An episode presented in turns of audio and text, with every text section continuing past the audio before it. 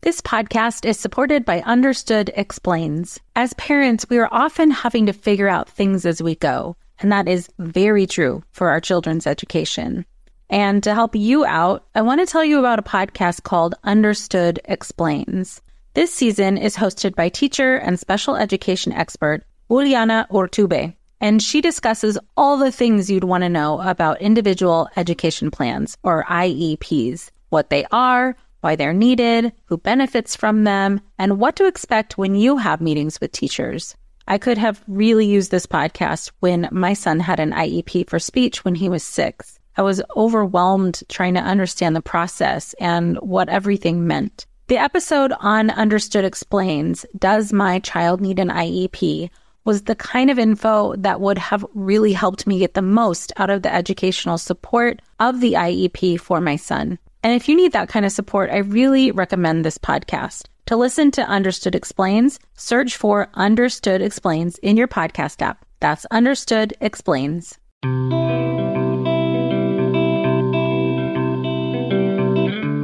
Welcome to Mom and Mind, where we dive into all aspects of perinatal mental health and wellness related to pregnancy, birth, loss, postpartum, and new parenthood. It's so much more than postpartum depression. We raise the volume on all of these topics in the hopes that someday everyone will have the support and info that they deserve before they need it. Please note this podcast is not a replacement for treatment by a professional or professional training. Welcome to Mom and Mind. I'm your host, Dr. Kat.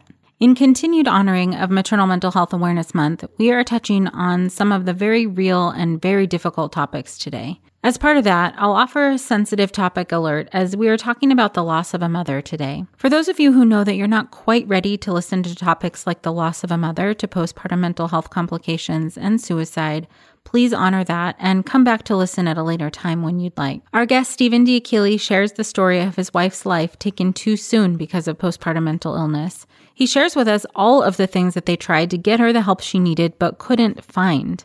Also, how the loss of Alexis propelled Stephen into starting a foundation in her name to help make sure that anyone who went looking for help could find it. This topic of postpartum suicide is very important for us to understand and to know that it is a real risk to perinatal mothers. It is the second leading cause of death in the postpartum period and should be taken very seriously. Stephen takes it seriously and is an advocate, husband, and dad. He is the president and founder of the Alexis Joy D'Achille Foundation for Postpartum Depression. He's a man advocating for maternal mental health issues because he realizes that women's health is a family health issue. And he also sees that the father and partner's mental health is often overlooked. His passion is creating access to care for families who are struggling. And I'm sure you will hear that in our conversation today. I've been able to get to know Stephen as we both are on the board of Postpartum Support International. And if you know him and know his story, you know how passionate he is about this cause and making sure that the loss of Alexis teaches all of us so that we know to not take postpartum mental health issues lightly. So let's meet Stephen. Welcome, Stephen. Thank you so much for being with us today. Thanks for having me. I know you and from serving on the PSI board together. It's been an honor to get to know you and your passion and the work that you do and where all of this comes from for you. So, but not everybody who's listening right now knows you. So I would, I would love for you to start a little bit with your story, wherever you'd like to start. All right. Well, my name's Stephen D'Achille. I'm the president and founder of the Alexis Joy D'Achille Foundation for Postpartum Depression. And I guess the foundation came about when my daughter and I, or my wife and I, had our first child, a daughter named Adriana, Adriana Joy. And unfortunately, my wife did not survive her battle with postpartum depression. And kind of like everything in life, you don't realize there's a need for something until you go to find it and it doesn't exist. Right. And in our case, my wife basically she had a traumatic birth. It was a code blue birth. Adriana, we had no doctor in the room. It was a nurse and myself, and she was told she had two, you know, two more hours before the baby was coming, and was told that she could either, you know, start pushing now and waste her energy, and she wouldn't have it two hours from now when the baby was coming because it was her first child and or she could save her energy and have it when she needed to start pushing two hours from them about 12 minutes later here comes adriana but her umbilical cord was wrapped a couple times around her neck and she had no slack to come out so it was this crazy scary time and, and I'm screaming, the nurse is screaming, my wife was just like paralyzed with fear. And we're screaming for someone to come in and cut the umbilical cord. Finally, another nurse comes in. And at that time, you know, code blue delivery is either mom or baby's life is at risk. Right. And in our case, it was our daughter's. And I remember as soon as Adriana cried, it was like the biggest relief in the world. But my Yeah. we went from no doctors to dozens of doctors in the room, or at least what felt like dozens. Yeah, yeah. And everyone was around the baby, no one was around my wife. Mhm. And I just remember looking over at her and it was like there was nothing behind her eyes. It was like Mm, it was just blank. And so from there, I spent two nights in the hospital with her there the whole time, and she seemed to kind of have it together, although she was having trouble with the baby's name. We, we had named her Eliana, and then she changed her mind and wanted to name her Adriana. And it kind of started this cycle of her not being able to make decisions. And I mean, I guess ultimately, we got her home. We were like every other first time parents. We were clueless the first night. Adriana cried a lot. And by a lot, I mean she never stopped crying if she was awake. She had trouble latching on. And all these things led Alexis to believe that I don't even know if it was so much that she was a bad mom, so Mhm. much as that um, she really believed that her first act of motherhood was damaging her, her child. Oh, that's heartbreaking. Yeah. And, and it wasn't her fault a doctor wasn't in the room. It wasn't, Right, but she just kept saying, if I, she was convinced Adriana had some sort of neurological, like brain damage Mhm. because she wasn't able to hold the baby in for two hours like the doctor told her. The doctor said, I have a multiple birth delivery next door, and then I have a high risk pregnancy. You're third in line. Oh, oh my God. And yeah, it was awful. So she just she put this tremendous amount of guilt on herself for not being able to hold her in.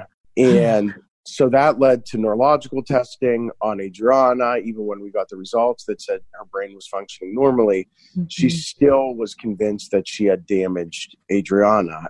And so my mother-in-law was with us for two weeks, and she was she held it together pretty good for those two weeks. Uh, it's kind of hard to decipher what are first parent challenges versus what are you know normal fears and right. anxieties that any mom has. And at that time, I thought it was kind of normal.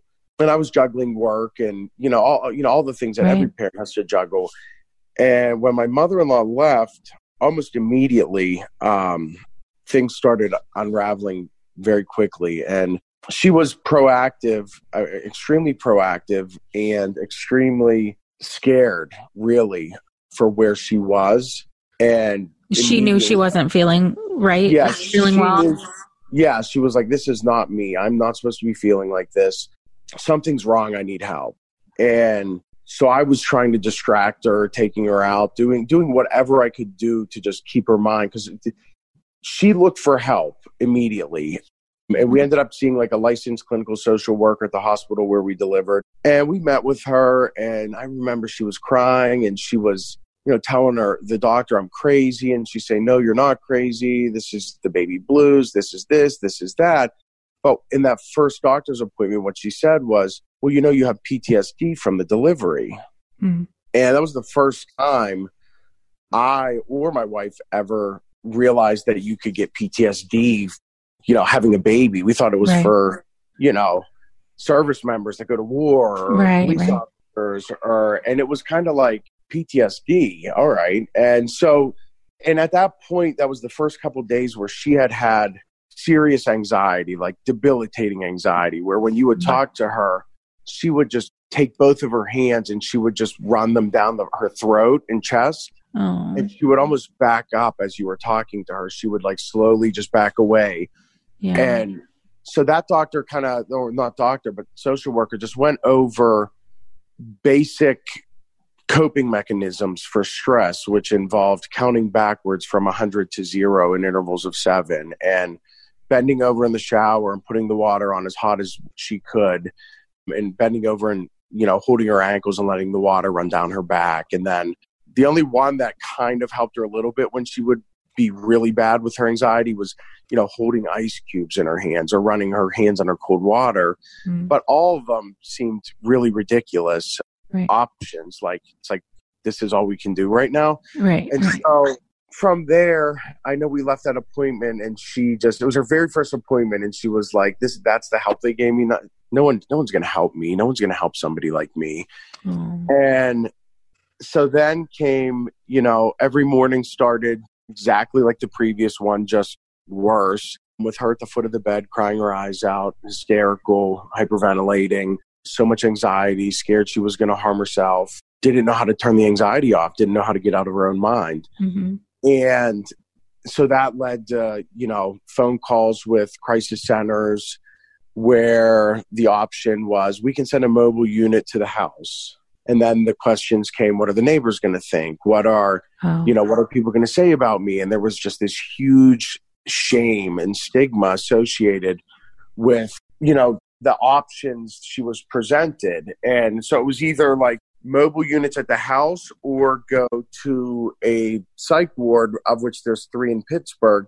One has horrible, horrible stigma attached to it. And, you know, it was always explained that if she explained to them what she was, you know, had said on the phone, that she'd be locked up for, you know, in a quadrant with men on the floor that could be older and oh stronger and paranoid schizophrenics. And, you know, you know, they always explained it as a mild behavioral mood disorder but she would be in psych ward with people, you know, the worst mm-hmm. kind of behavioral mood disorders. And that's a scary option. And, right. And, and at the time, as a father, I think I was asked to make decisions that I was not qualified to make. Uh, right. I don't like your first hearing about any kind of thing like this, and you're having to make a decision based on knowing really not a whole lot knowing nothing about postpartum depression. At that point, it was still it's the baby blues. It's you're gonna oh. get through this. It's mm. just go home, be be with friends, be with family. This you is know, weeks this in. this is gonna be this is gonna pass. This is like week two. Uh-huh. And and we have this baby that will not eat. And I and I truly contribute Adriana's fussiness to I think that the stress and anxiety my wife was under was like tainting her milk.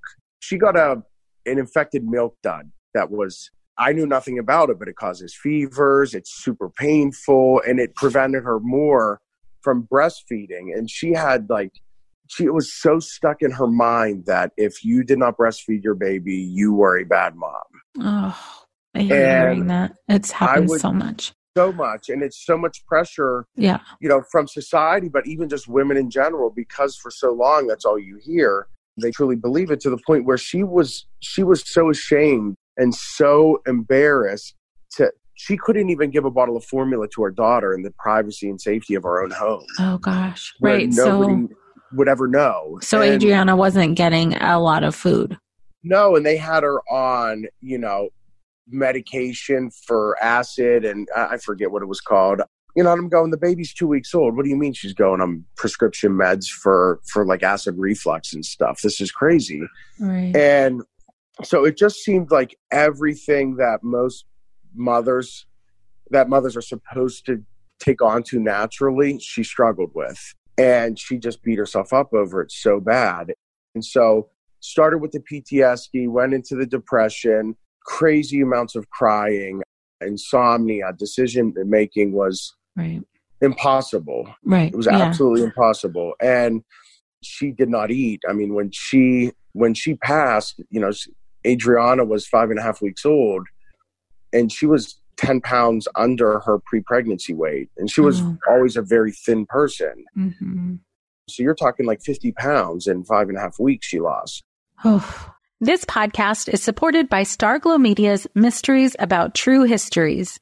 From the creators of the hit top ranking kids educational podcast in the world, Who Smarted, the Emmy nominated Nat Geo Disney Plus's Brain Games and Netflix's Brainchild comes Mysteries About True Histories, affectionately known as MATH, or math, in which kids ages six and up can hear humorous and educational stories that follow two best friends, Max and Molly, while they go on adventures through time solving puzzles, hidden equations, talking about history, and making learning cool. Episodes transport listeners to moments in history like Pythagoras' ancient Greece, the era of the Aztecs, Sir Isaac Newton's England, and more. When I drive my son to school in the morning, we listen to these episodes that fit perfectly in our commute with the episodes being about 15 minutes long. And this podcast is right up my son's alley because he loves to solve problems and happens to love math and the types of punny jokes that Max likes to tell. So tune in to Mysteries About True Histories with your kids. You can follow and listen on Apple Podcasts or wherever you get your pods.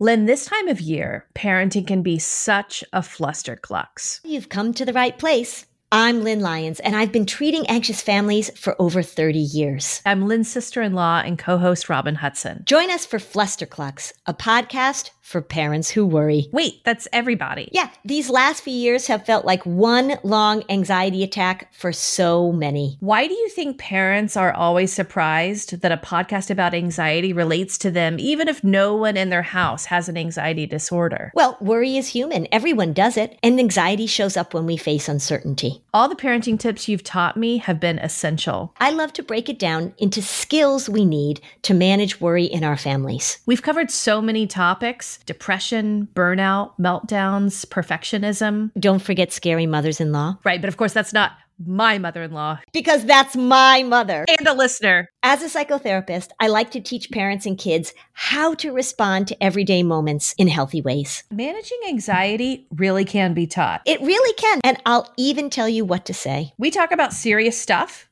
but without being too serious. Anxiety wants everything serious.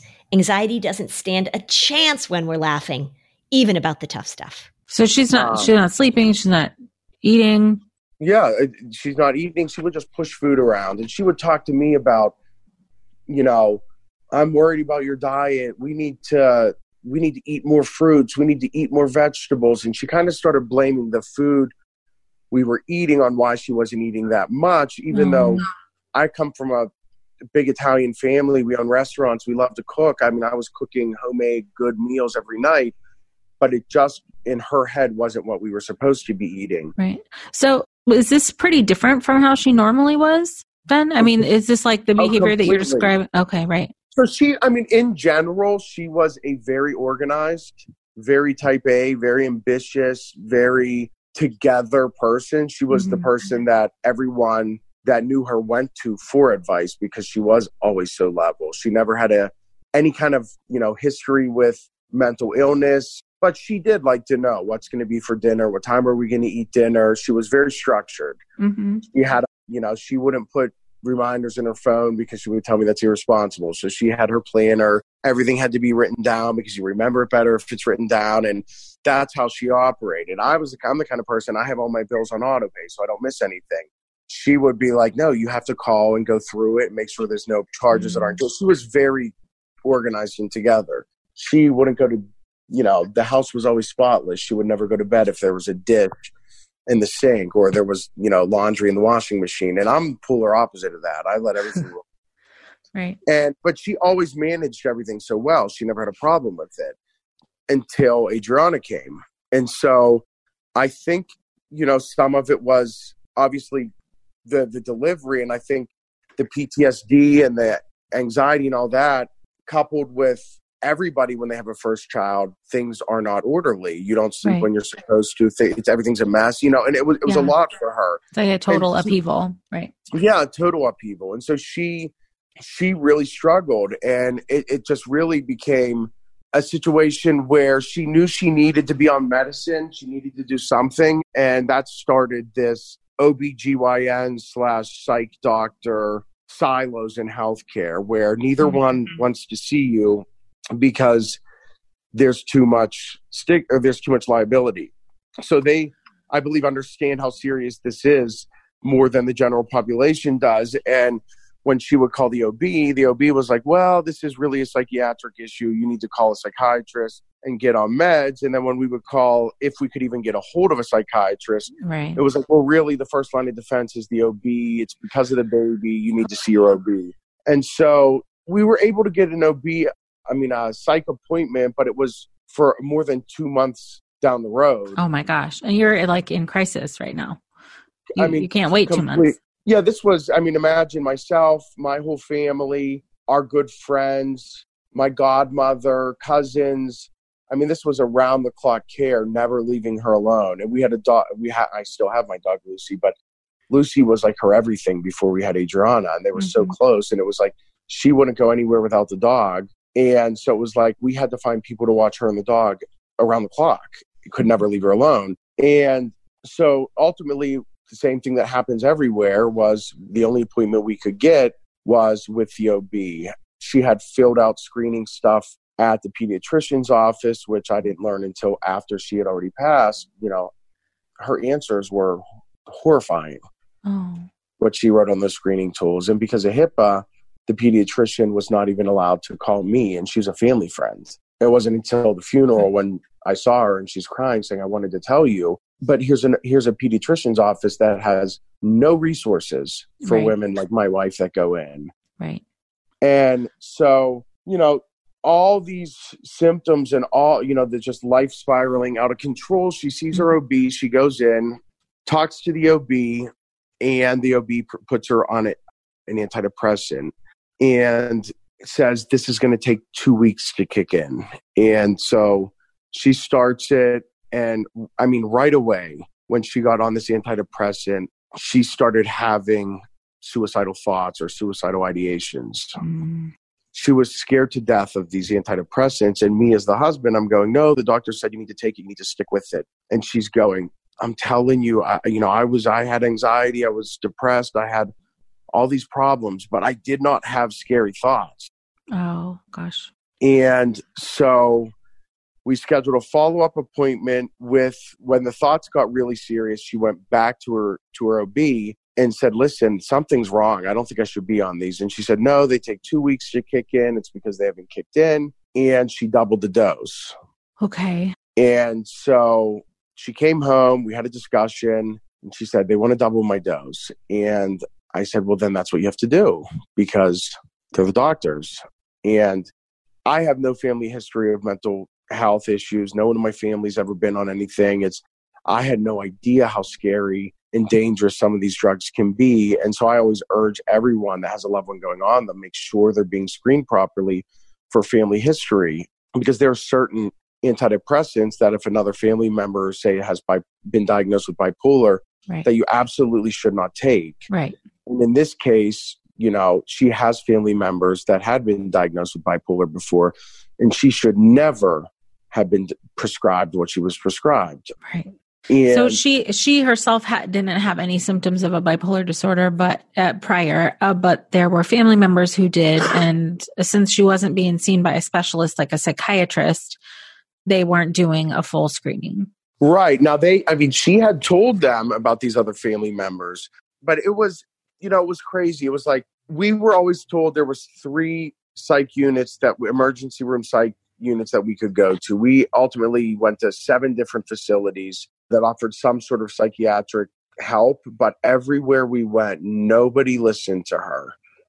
Everybody just looked at her and they would ask her questions. And even on her worst day, she was very beautiful and put together and dressed well, and her hair looked nice. And she was very well spoken. And actually everyone used to tell her you should have been a news anchor. You, you speak so well. You're like she was just very succinct and very i don't know what the word i'm looking for is but she was so it was like it wasn't she was just always being judged for one reason or another. And she grew up very religious. Her father was a minister and she had an mba and she had and so it was all they were always finding reasons the doctors why she was going to be okay. Oh gosh. So they weren't really listening like you said Right. And so I would say, dismissing there, her. You know, mm-hmm. is there a right way to say I'm going to kill myself that's serious versus not serious? It's because she was serious. telling them, mm-hmm. she was telling them point blank, this is not going to end well. I don't know how to make as calm as I'm saying it right now. I don't know how to make the anxiety stop. I can't see any other way out. I've tried everything. I can't live like this. Something bad is going to happen. And she was begging to be admitted inpatient. So what? So th- this is for months now. So this was from about two weeks. Well, for about three and a half weeks, we saw treatment. She ended up, well, she ended up hanging herself in our basement exactly 14 days after she started the antidepressant. And she had an OB appointment the day before it happened. And she went back, and the original social worker that we had talked to the first time that gave her the coping strategies for the anxiety she actually told her, you know, the doctor that missed the delivery is a young doctor. She was very young. And she said, and what she did to you was unacceptable. oh. and you need to tell her. And so that appointment, you know, everything, the medicine had been doubled, all that was taken care of. But the point of that appointment was for my wife to explain to their doctor what she did wrong and why and, and look at the suffering I'm going through because your inability to be there to deliver the child. And I don't think that any patient, that is not that patient's responsibility to have no, those conversations. Not at all. But she made the appointment, she went in, and she said, Why did you do this? Why mm. did you miss the delivery for my baby? And she swore to her that she would sit vigilantly next to her bedside for the next baby we had. And, but she was not happy. She was not happy at all. Mm-hmm. And she, she basically, I dropped her off. My mother stayed with her for the appointment. And then I met both of them and picked her up. And it was like all the anxiety, everything was gone. Hmm. And everything, I mean, it was, I was like, what happened in there? And she just said, I know what I have to do now. I'm thinking too far down the road. And I said, Well, what did the doctor say? And she said, She said to her that she wasn't cut out for motherhood and that she should go on birth control and not have any more children. Wait, what? Wait. The OB told her that? Yes. Are you because she was probably pissed off that my wife went in there, you know, reaming her out for missing the delivery of the baby. Holy no. And it was like, and I really truly believe that after that appointment, she had, she knew what, she knew the end was near. Oh. Um, and so we, but she, it was like, I took a picture of her standing over the changing table. I know that picture. And she's smiling at her. And that was a picture that I took to send to her parents to say, hey, it's been two weeks. It looks like the antidepressants are kicking in. Her anxiety's gone. Mm. She says she has it figured out. She says you know, she's she's thinking too far, blah blah blah. Like she she seems to be in a good place. And I remember that night, my daughter was so restless and she just cried and cried and cried.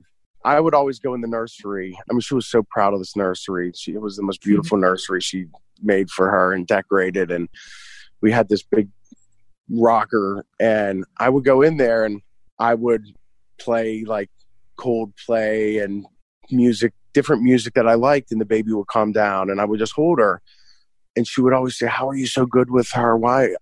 I don't know how you're so good with her." And I, I feel nothing for her, and I, I have no connection with her, and all she does is cry when she's around me, and I just don't understand it. And I would say, "Babe, I'm not doing anything special. I'm, I'm literally just holding her, and mm-hmm. listen, we're just listening to music." And but every time you would put Adriana back down, she would start cr- screaming again. So it was like three or four o'clock in the morning, and I was trying. Her big thing was, "You you think I'm crazy? You're going to leave me. I don't deserve mm-hmm. you. I'm going to lose you. I'm going to lose the baby." And the more my parents and loved ones would watch her, she would say, "I'm on like suicide watch. Everyone thinks I'm crazy. I'm going to be labeled a crazy person for the rest of my life. Like no one's ever going to look at me the same." And so even at home, I would say like lay down, I'll take care of the baby. And I would try to give her her privacy, you know, in the bedroom. I, I would, you know, I was instructed by an emergency room psychiatrist in a, you know, we were in a glass room that locked from the outside with a psych doctor and a social worker in there. And this was on our wedding anniversary, October 3rd. And I remember she, I came home with, I kind of digressing and going a bunch of directions, but I come home with flowers and jewelry for her for our anniversary and she just started crying saying i don't deserve this and mm, she was I, suffering yeah and she she ended up you know she was crying her eyes out because she wanted to be the perfect wife and she wanted mm. to put a mm. nice dress on and she wanted to put her heels on and go downtown and you know and have a nice dinner because she thought that's what she had to do to be a good wife and she just said babe i can't put heels on tonight i can't put a dress on and i'm like you're fine and uh, so I said, you know what? We're going to the city no matter what tonight. I said, put your, she had these little pair of gold flat shoes that she always wore and her little trench coat and she put it on. And I said, you know, we're going to go to the city, but we're going to go to the ER. And we drove down and we were in the car and it was like, I think for me, it was the first time she said, babe, I think I know what we have to do. And I said, what's that? And she said, I think we should just give Adrian up for adoption. Oh. And I said, what? And she said, Yeah, we had the perfect life. Oh, Everything was perfect before we had this baby. We could just give her to a great family. Right. They'll raise her and we can just go back to us. We can just go back to the to the way life was before. And I'm going, babe, we can't just give our I mean, what are you saying? Right. And I think that was when I really realized how serious this problem was. uh-huh. Right. So, and she's talking to you calmly, like it's just a good idea. Like no anxiety because she was thinking maybe I would go along with this. Right.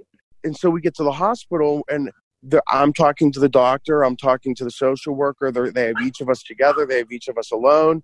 And this doctor comes in it was kind of towards the end and she's saying i need to go back there behind the one glass wall. And he's going you're not that you think you're crazy you haven't seen crazy till you've gone back there you are not like them. And part of me believes she's not she was just suffering from a perinatal mental i don't think that was the right place for her i do think that was the safe place for her. Mm-hmm. But I think moms deserve more than that. I didn't have the heart to to insist that she goes back there. And so I said, Doc, what do I have to do? Like, I don't know what to do. I'm scared something bad's going to happen. And he said, Listen, girls like her would never commit suicide in a sloppy Oh. way. My God. She would never, ever want anyone to not remember her looking her best. There's only two ways a woman like her commits suicide. And he said that's a, asphyxiating themselves in their garage with their vehicle or overdosing on pills. Oh my God. And so he instructed me to go home, take all the car keys, lock them up, and get any prescription pills out of the house. And I took I took Tylenol out of the house. I mean, I took everything. And sure enough, she hung herself. And it just pisses me off so bad that I was so naive and trusted these doctors with I get it. everything. I get it. And so, you know, there's a lesson in that though for other dads. You know, I don't think any doctor I know, there's no doctor in the world that could ever know your spouse the way you do. So Right. I would always say you need to advocate for your wife or your loved one when they're not able to. right. And if something seems wrong, do not accept their answer until you get the answer you want. And I, I wish I could go back and do that for her, but I can't. And so, yeah, it was just a, a, a total nightmare. I mean, you guys, you guys tried over and over and over and over to get help, seven different hospitals and different mental health facilities in 13 days. and she And- literally was asking to be inpatient, and nobody would would give her the help. No, they all just said, go home and be friends. Go be with friends and family. Do not, you kidding? you're not like them. You're not crazy. You're religious. The hell does you're that mean? educated. You seem to be financially secure. You, It was all mm. reasons why she wouldn't do it. And Ridiculous. And so I, that, you know, to me, from my perspective, I remember I found her like a minute or two after she did it. And so I cut her down. I called 911. I, I you know, did all the mouth to mouth and chest compressions and all that, you know, and they finally, the paramedics showed up and they took her to one hospital close to our house. And then they life flighted her to a bigger hospital in the city. And when I got down there, one of my childhood best friends' dad's a neurologist, and he actually worked at the first hospital we were at. And he somehow beat me down to the other hospital. And when I got there, he was just waiting and he pulled me aside and he said, Steven, I want to, I just don't want you to get your hopes up. You know, I looked at all her x-rays and everything and, you know, her, her neck's broken and she's, she's not going to make it. And so that was like two and a half days in intensive care before she ended up passing. And I mean, that was torture. You know, there's Uh, so yeah. many people from out of town, all, all her fa- friends and family. She was from New Jersey and had a house in Florida. And so all their family friends from Florida and New Jersey, and there had to be a hundred, all her work colleagues, there had to be a hundred people every day more at the hospital. right. And I'm just looking at her, and she looked as beautiful as ever. She didn't look like she was dead or dying. Uh, I mean, outside of all the machines hooked up to her. But I just remember looking at her, being like, this is so unfair. I have this little girl that doesn't have a mom, and I'm a guy, and how the hell am I supposed to raise this daughter? And and just thinking about all the people, like how many people had to drop the ball So For- many for people her, to be in this situation right now for to be you know it is hard Yeah. to tell doctors and loved ones that you're you know thinking about taking your own life Right. holding your five week old baby Right. and to muster the courage up to do that and to every single time be told, you're fine, just go home, you'll be fine. You know, how disheartening. It's no wonder we have this maternal mortality rate that's the highest of any developed country in the world. It's because if you if you're strong enough and smart enough and brave enough to ask for help, it, it doesn't exist in most parts of the country. And she truly is. A, I mean, uh, the system failed her, and I Absolutely. I when we were in intensive care for those two days, um, my childhood priest who I was close with, he was like the most awesome guy. He passed last year, but he he came to talk to me and he just got me away from everybody and said, I'm, I got to talk to you right now. And I said, all right. We went into this little room and he was just, I don't know, it was like this calm that I've never felt in my entire life. And this clarity came over me. And I'm talking about like this was a time when I was emotionally, physically, and mentally sick. Of course. Like I would just shake, vomit. yeah. I couldn't even speak. No.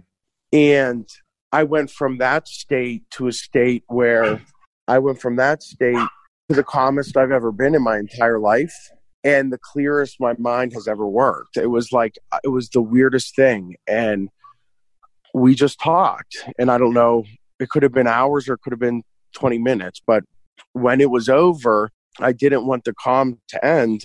And so I locked myself on the floor in the bathroom in the hospital Mm. and I had a pen and paper, and it was just so clear that something needed to be done. And so I came up with the name of the foundation and decided that at her funeral we would raise money to build a facility that she didn't have access to and that it would keep mothers and babies together because that was one of the big things. She did not want to be separated from Adriana inpatient Right. and we just it was so clear so i wrote everything down and we were going to have this black tie gala on the week of her birthday every single year we were going to celebrate her life every year instead of mourning her every year on her birthday. And then we would raise proceeds to to build the center that uh, you know i'm happy that open, it's open. It's 7300 square feet. It's in the most amazing hospital here in pittsburgh in west penn hospital. And we have world class staff and we treated 3000 moms and their Already? babies and, yeah well just in 2019 alone we had borrowed space in the hospital which went from one room to three different parts of the hospital for three years prior. Hmm and so we built this amazing facility and the health system gave me a say in every single aspect of the facility from the look and feel of it to the you know we offer yoga meditation mindfulness art therapy. I love food obviously with a restaurant background so we have a chef's demo kitchen where the women and their husbands if nothing else and they're they're with them. We have dietitians and nutritionists that come in and teach them how to cook healthy meals for for mental health.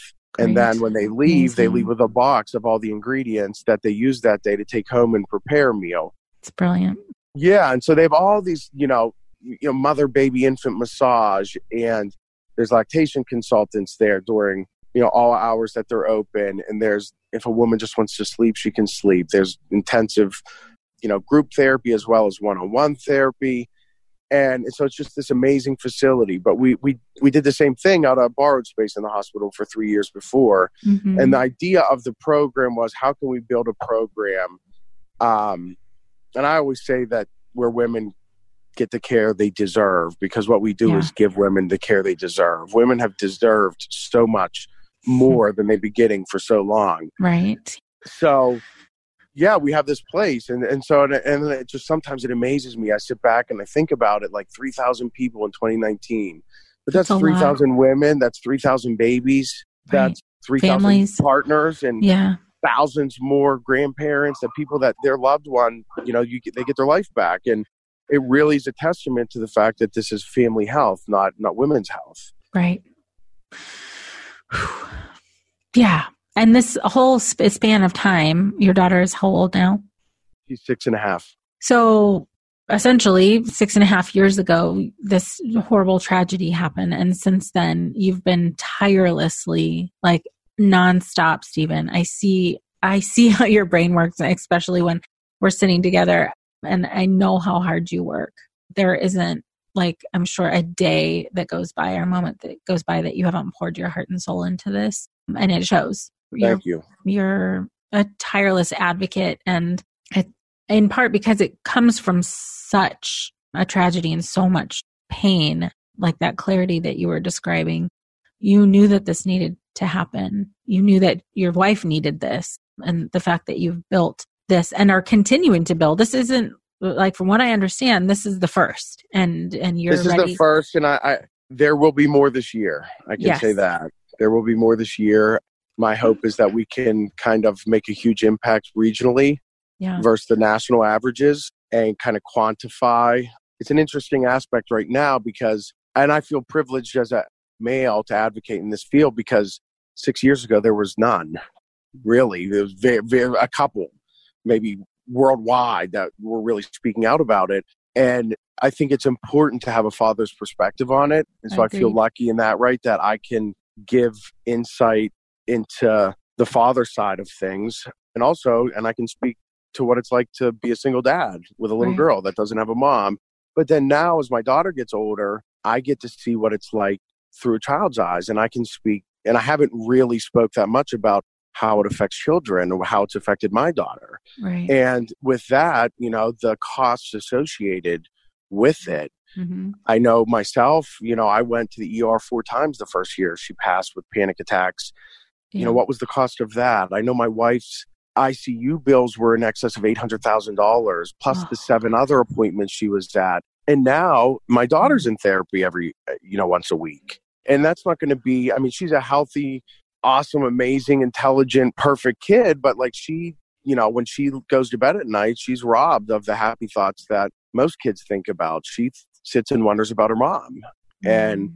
she has mm-hmm. this fear that well if her mom died so could all the adults in my life that i love. And so she has fears that i'm going to die. She has fears that my parents will die.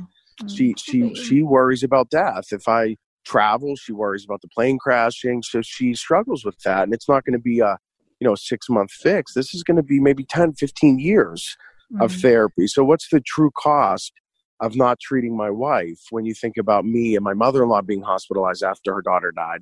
Right. And it's just so unnecessary. It's like just open facilities and do the right thing. I agree with you a thousand percent.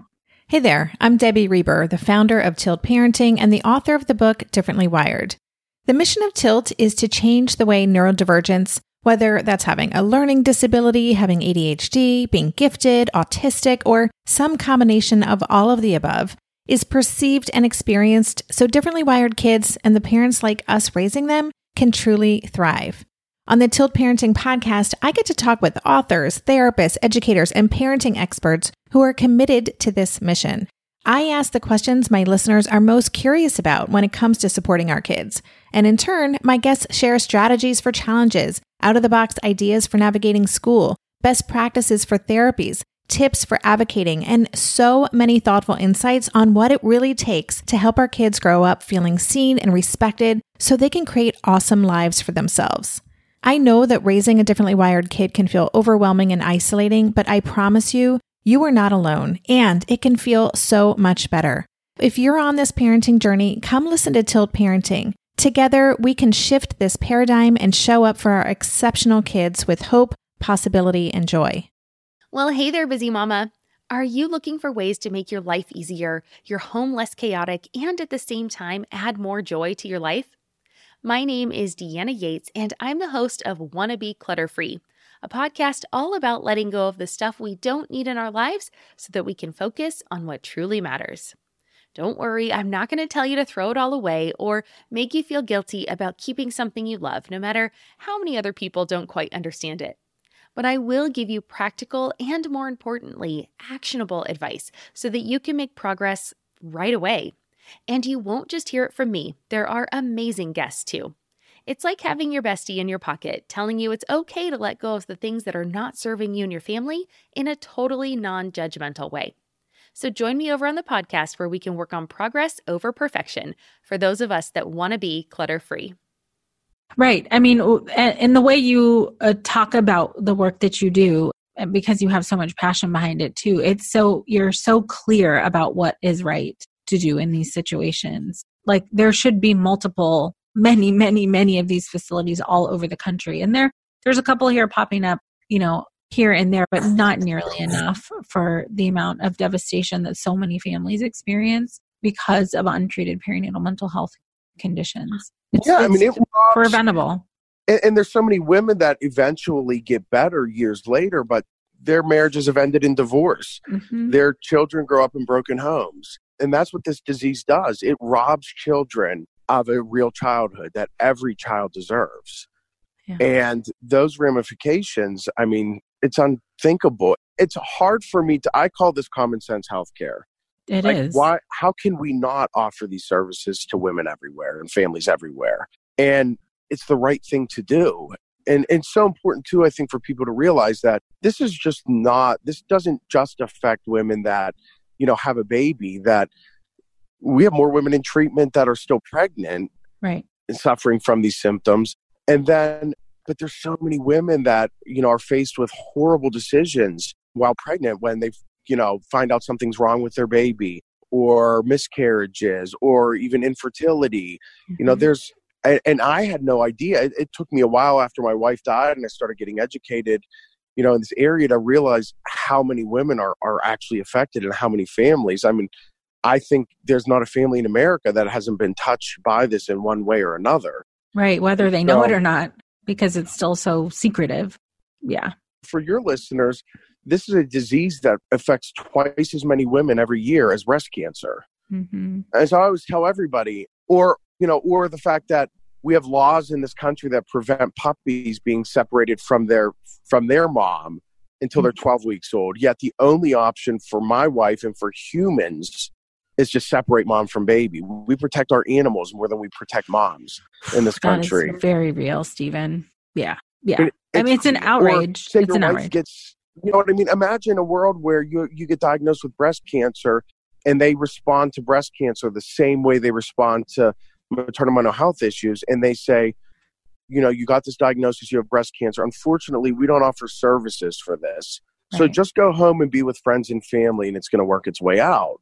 Ludicrous. It's crazy, but it's real. That's it happens our reality. That's yeah. where we're at in this country. And so how did it get this bad? Well, yeah, that that's like a whole that's a whole lot of discussion yeah. right there. It is bad and a lot of people are suffering for it. I see it day in and day out with my own clients and in my practice and the, me having to help them figure out how to advocate for what they already know that they need, but providers are telling them that they well, don't need it. It's what's ridiculous. Equally exciting about horrific stats like that is I know it's going to work and I know we're going to open centers everywhere because I want to meet the healthcare executive that I talked to that says my wife didn't deserve more or their daughter wouldn't deserve more. And they're we're going to get to the point where they're not going to have a choice. They're going to have to start opening facilities with that. And that was the big thing with getting the first one open here mm-hmm. was if we build it, other people will be forced. And that's why I like to share my story because listeners from other parts of the country right. you know they can say why you know and they should go to their healthcare providers and they should say why do women in pittsburgh have access to a center like this but we'll use kansas city? Why do women in kansas city have no resources for this? Mm-hmm. what makes women you know why do women in pittsburgh get this but we don't? And that's what people need to ask and i think that's a, a big part of i think a big part of that is on dads to get involved during pregnancy and to ask these questions and i think just educating men will help will help to ask these questions. You. Yeah. So, and the reality is, a lot of healthcare executives are men as well. So we, right. we need to engage. And in our system, I mean, that was what was so shocking. Everyone's like, "There's men involved in this program. The executives are men." There's, yeah, and guess what? I think fundamentally, I think guys want to do better. I just think that yeah. things have not changed for generations. The only thing that's changed is women have to do more. Right. You know, they earn just as much money as their partners, usually, if in a lot of cases more, but they still are, they're still mom. And so there's this right. unfair bias uh, and double standard in this country between motherhood and fatherhood. And so that's kind of where I want to take the foundation, at least for me, is what what makes sense to me is hey, let's engage dads for the yeah. benefit of mom.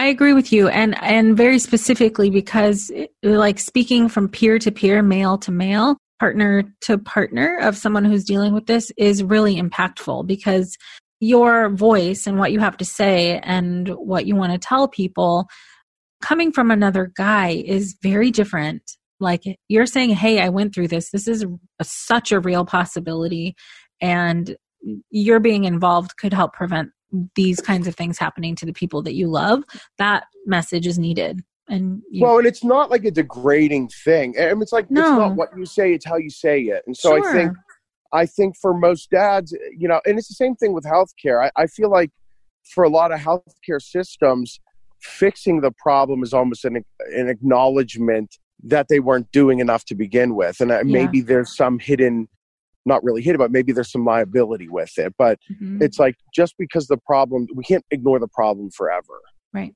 and so that's why there's power in voices and there's power in storytelling and there's i get calls every single day of my life from dads and from fathers you know the grandfather that say my daughter's struggling that yeah. i had someone from naples florida call me yesterday and you know it's not that he's a bad dad. No. We, we don't know what to do.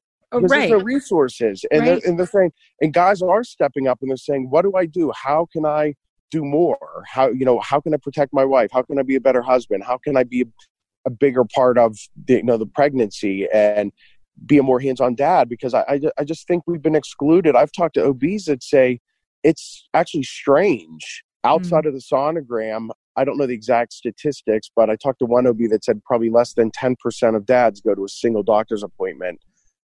Mm. outside of the sonogram or the ultrasound. Right. right. And, but why? Oh, I right. know people work, but there's a lot of doctor's appointments. yeah. I mean, you know, I, like, I think, right. You're, you're talking about a cultural shift. And to your very point that, I mean, we are in a stage of parenthood and fatherhood that there might not have been an example of how to do this a different way. And so you and people like you who are getting involved are creating the way of how to do this. Right. So the, one of the really like common sense things with our program is there's a couple things I like to brag on our program about, do but there's yes. you know there's so like when you tour everybody tours labor and delivery before they actually give birth in their labor and delivery part of their hospital and so with our facility, like you see labor and delivery, and then you also see our facility. Mm-hmm. So if mom's struggling when you get home, and we show video of Alexis's story to every mother that gives birth in our health system, it tells Alexis's story, and so they they're familiar with the facility, they're familiar with the story, and guess what? It works. Right, they know there's you know, and dad watches it with mom before they leave the hospital, so they're right away more educated when we built the program, it was a very, it was so fresh because we started, I mean, we went to work immediately. We had our first gala six months after she passed on her birthday. We raised six figure money that, that very first gala, which kind of gave us some money to keep moving forward. But it was always, you know, we, we built the facility with the perspective of what are the barriers to care? Mm-hmm. What prevented us mm-hmm. from getting the help she needed? And and that led to you know a lot of other problems with insight from other people that maybe we didn't necessarily face but transportation sure. to and from and so we were able to get deals where women can get free transportation to and from their homes to the facility and back so that that gets rid of that barrier we you know we offer childcare not just for the baby mom just had that's in the facility but all of the children in the family mm.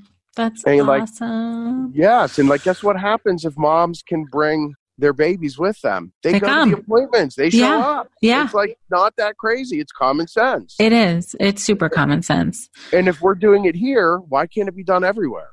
Well, I think you're on the way. And you, I mean, obviously, like you need to partner with systems in order for this to happen everywhere. Systems that are already in place, who I agree with you want to do something better, but don't know how to do it or uh, you know are in the planning stages of some kind there's a groundswell and you are a big part of that your foundation and the work that you're doing and involving fathers um, like what you're doing is so vital and so important and it is really changing the face across the united states hopefully soon of how perinatal care happens it's, yeah absolutely necessary. It's it's got to be the new standard of care. It Yes. has to be. Yes. And I'm a firm believer that every hospital that has a labor and delivery should have to offer facilities like we offer here in Pittsburgh. Yes. Did everybody hear that out there? like you and right. And to your point that you said earlier, people can advocate. I think people forget how strong their voices can be in saying like why don't we have this here? I need this and the more people that speak up about it, not that it's your individual problem to solve, but the more that an administration of, a hospital let's say hears that the need is there, the more likely it is to happen. Um, in all honesty, like I have tried myself to start free support groups at hospitals. Um, like they didn't have to pay me at all. I would walk in there, do the group, and they would say, "There's not enough need." And I'd, I'd say, like, I, I'm offering to do this for free out of my po- like no no cost Right. to you. Why won't you just let me do this for the community? Uh, no, we don't see that there's a need. Or no, you're gonna try and like I don't know. Well, right. some- And so, like, and my response to that is, okay, this is you. Like it's undeniable. This is the number one complication during pregnancy and up Mm-hmm. To a year after childbirth. right. So, like, is it necessary to treat moms with gestational diabetes? Absolutely, it is. Yes. And they get to see the doctor every week. Right. You know, I think the Right. last trimester of their pregnancy, once they're diagnosed with it, or once they're diagnosed with it. So, how Mhm. can you have doctors in a need for that when it's not even close to as prevalent as this issue? Right. And so, I, I think, you know, part of it is my perspective is very different because I got so lucky with the health system and the health and the health network that I work with. And they're like, yeah, this is common sense. Absolutely. And I, I'm not used to hearing no.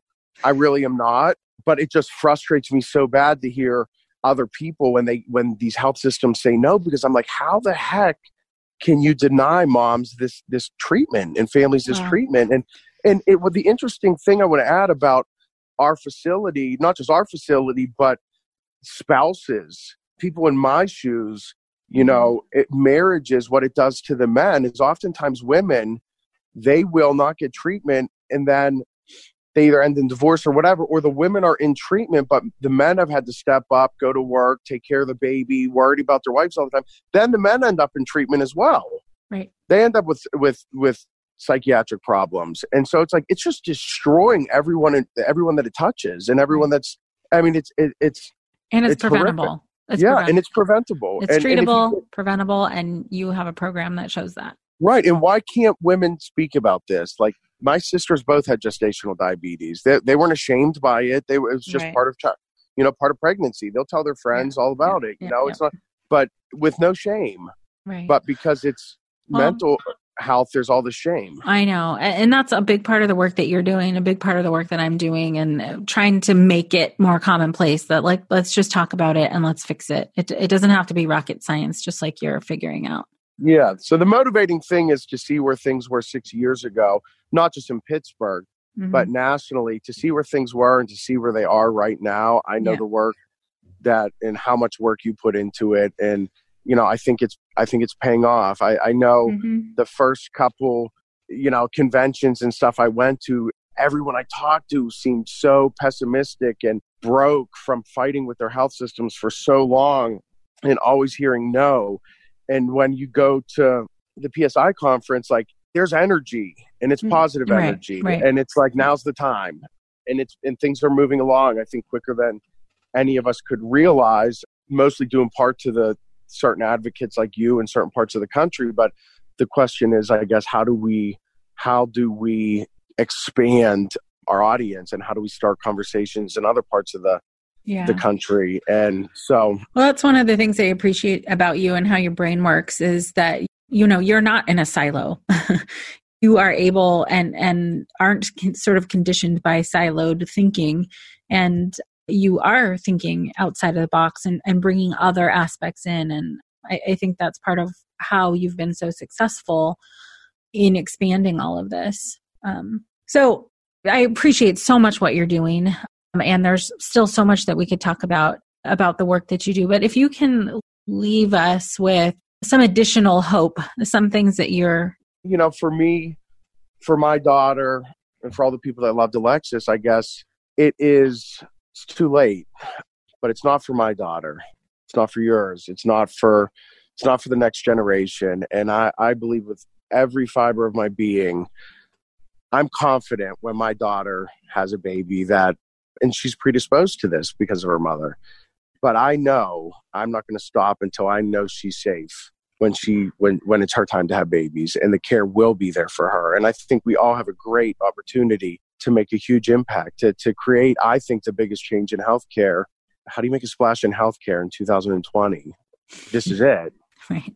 this is it and, and i know it's going to work and so and i would tell everyone even if it's not even if it's not you know maternal mental health related or family health related uh, this journey i've been on has been without a doubt the most fulfilling experience i could ever imagine and it has brought so many amazing people and friends into my life. And so i would encourage anybody like we all have an obligation to give back and to leave this world a little better than we found it. And i would encourage everybody to find something that they're passionate about and put some time in and do Mhm. something selfless for someone else. And you would not, not imagine the blessings that come into your life from it. So really it's just this journey has taught me how to be a better person today than i was then. And i always hate the till death do us part thing with weddings because i'm still so attached to, to, alexis Yeah. she still makes me a better person every single day she still drives to you know she's made me step out of my shell and do things that i was so uncomfortable with that i would i said i would i'd have bet my life on it that i would have never done any of the things i've done Right. since she passed and so she has made me grow so much as a person through this so it's she's still feeding me every day so Mhm. That's it work that you're doing to honor her is is nothing short of amazing and beautiful and i, I just you. appreciate you and your heart and your passion and your drive so much i'm glad to know you and i'm so honored that Likewise. you came on to share your story and Alexis's story here with us today so thank you so much. absolutely and we got to do this again because I, I we're just scratching the surface oh yeah we're not done All right. we're not done thank you're you the Steven. best thanks kat you're the best awesome. take care all You right too. bye As you heard, this is a very real condition that needs a lot of more of attention from all of us. After having listened to this, certainly if you feel like you are concerned for yourself or someone you love, please know that services are available. If you're in the Pittsburgh area, you can find the Alexis Joy Center by going to alexisjoyfoundation.org. You can connect with the foundation on Facebook at Alexis Joy D'Achille and on Instagram at AJD Foundation. Also available internationally is Postpartum Support International at postpartum.net. There are a wealth of resources on the website and also a helpline that you can call into and get connected to support in your local area. In this day and age, there's no reason that a mom should be left without the treatment that she needs and deserves. And by all of us putting in our part and sharing this information and sharing the resources, we can continue to make sure that we don't lose another mom. If this is your first time joining us on the Mom and Mind podcast, please do subscribe so you can get every episode downloaded directly to you as soon as it's dropped. And share the podcast with at least one person who you know who could benefit from this information. Thank you for joining us today. Until next time. Thank you so much for joining us today. Please share this podcast. Together we can support moms and families so that no one has to deal with this alone. Come connect with us at momandmind.com.